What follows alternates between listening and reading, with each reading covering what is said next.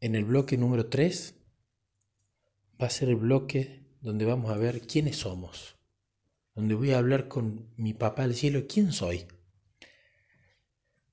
Hay un personaje de la Biblia donde se lo demoniza mucho, donde siempre se recuerda su traición, su robo,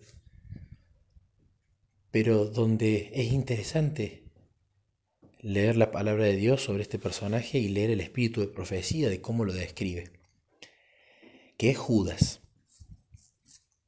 Judas cuenta del espíritu de profecía que él tenía una relación con Jesús, él amaba a Jesús, él seguía a Jesús, igual que los otros discípulos. Si vemos en la historia de Judas podemos ver que él tenía una relación con Jesús diaria, es decir, todos los días, no los sábados, no una vez a la semana. Él tenía una relación diaria. Fue durante mucho tiempo, fue durante tres años y medio y repitiéndose este comportamiento todos los días. O sea, fue diaria y fue en permanencia. Judas recibió el poder del Espíritu Santo que fue dado mediante Jesús para poder echar demonios, para poner, poder sanar personas. Es decir, que Judas fue utilizado en su momento por el Espíritu Santo. Judas fue enseñado por el mismísimo Jesús. El Nuevo Testamento, o parte de él que usualmente estudiamos y deberíamos meditar todos los días, Judas tuvo la oportunidad de escucharlo de primera mano. Cada una de las parábolas, cada una de las batallas con los fariseos, cada una de las enseñanzas, Judas las escuchó, las presenció. Yo me imagino que Jesús también los mandaba a meditar en la naturaleza, los mandaba a meditar el Pentateuco, la Biblia de ese momento, los, los profetas menores y los mayores.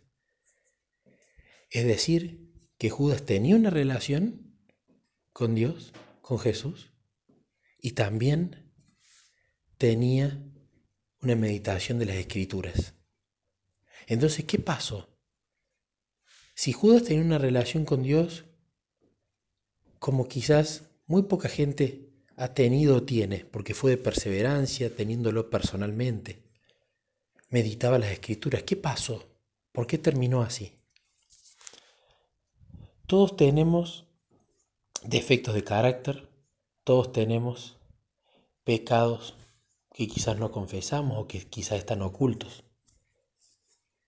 El problema que tuvo Judas fue que no abrió su corazón. Entonces cuando se dice que orar es abrir el corazón a Dios como un amigo, y se nos dice en la escritura, orad sin cesar. Si cambiamos ese orad por la definición, es decir, abrid el corazón a Dios como un amigo sin cesar no una vez de acá hace cinco años, ni una vez a la semana, sin cesar, todo el tiempo. Ahora, esta frase que es muy usada, abrí tu corazón, ¿qué es abrir el corazón? El corazón dijimos que es el sistema mental, el sistema que tiene los pensamientos. Entonces, ¿qué es abrir el corazón? La mejor palabra que puede definir eso es sinceridad. Y fijémonos que como Judas podemos tener una relación con Dios todos los días. Podemos tener una relación con Dios de 24 horas como la tenía Judas. Podemos meditar las escrituras y ser enseñados por el mismísimo Dios. Pero si no abrimos el corazón, el enemigo va a utilizar esa falta de sinceridad para trabajar en nosotros y alejarnos de Él definitivamente. ¿Qué es abrir el corazón? Abrir el corazón es ser sincero.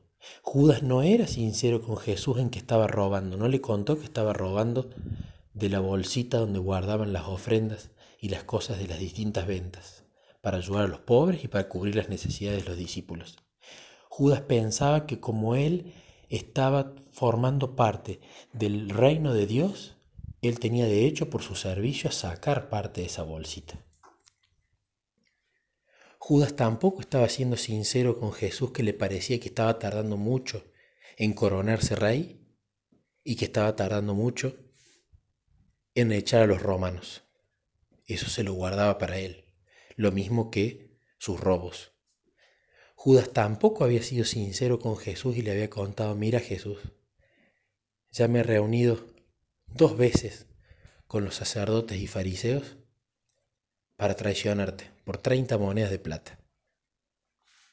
Él no abrió su corazón, no fue sincero. Y esas cosas con las que no fue sincero con Jesús fueron las grietas en su carácter que utilizó el enemigo para finalmente llevarlo de su lado y que Judas en esa última cena decidiera finalmente rechazar el último rayo de luz, el último rayo de misericordia que Jesús le, le, le dio para irse y consumar su traición. Entonces, ¿qué vamos a hablar ahora? ¿Quién soy? Pero voy a ser sincero. ¿Tengo pecados horribles? Jesús no me ve como una cosa defectuosa por esos pecados. Él me ama igual. Me los estoy guardando. Hay cosas de mí, cosas que he hecho, cosas que siento, cosas que pienso, que no le estoy contando. ¿Estoy siendo 100% sincero? Vamos a dar un ejemplo práctico sobre esto. Supongamos que yo soy un joven y me gusta una chica. Entonces charlo con, con, con mi querido papá del cielo. Mira, papá, me gusta esta chica. La pretendo, me gusta su sonrisa, me gusta su forma de ser, me gusta el carácter que tiene. No sé si estoy enamorado o no, pero me gusta. ¿Estoy siendo sincero con Dios? Claro. Y hoy hay un evento de la iglesia y va a ir ella. Yo quiero ir, quiero impresionarla. Entonces le digo a mi papá, mira, me pongo este traje, me pongo este otro, mira, este que es azul marino me queda bien. Me voy a poner este, ¿qué te parece? ¿Estoy lindo así? ¿Estoy atractivo? ¿Estoy siendo sincero con Dios? Claro que estoy siendo sincero. Pero de repente sé que va a ir otro chico de la iglesia que también gusta de esa jovencita. Entonces le digo a, mi papá del cielo, va a ir este otro chico, lo siento una competencia, siento que él también la pretende y me da miedo porque no quiero que la conquiste. ¿Estoy siendo sincero con Dios? Estoy siéndolo. Pero supongamos que en mi corazón, en mi mente estoy pensando, tengo ganas de que tenga un accidente cuando vaya en el auto este chico. Realmente siento ganas de que tenga un accidente y si choque y se desfigura su rostro, mejor, porque de esa forma va a estar feo y ella no lo va a mirar. Pero yo no se lo cuento eso a Dios porque es vergonzoso, porque ¿cómo le voy a decir eso a Dios? Si eso está en mi corazón, Dios ya lo sabe. Si yo oculto eso, no estoy siendo 100% sincero. Y no ser 100% sincero es no ser sincero para nada. Si yo sigo albergando eso, el enemigo va a utilizarlo para alimentarlo y para yo, que lo voy a esconder abajo de la alfombra, ocultárselo a Dios y no darle la posibilidad de abrir el corazón, como dice Apocalipsis 3:20, si yo le abro la puerta, Él entra a cenar conmigo y yo ceno con Él. Si yo lo hago parte de las cosas que me pasan, hermanos, Él puede obrar. Si no lo hago parte, como es un caballero y es respetuoso, Él no obra sobre eso. Entonces, en este bloque vamos a ser sinceros. ¿Quiénes somos? En la antigüedad, los nombres a las personas se le ponían según su carácter. Entonces, ahora le digamos quiénes somos, cómo es nuestro carácter qué cosas nos gustan, qué cosas nos atraen. Nos presentemos y nos describamos con sinceridad brutal estos 10 minutos ante nuestro Papá del Cielo. Y luego volvemos.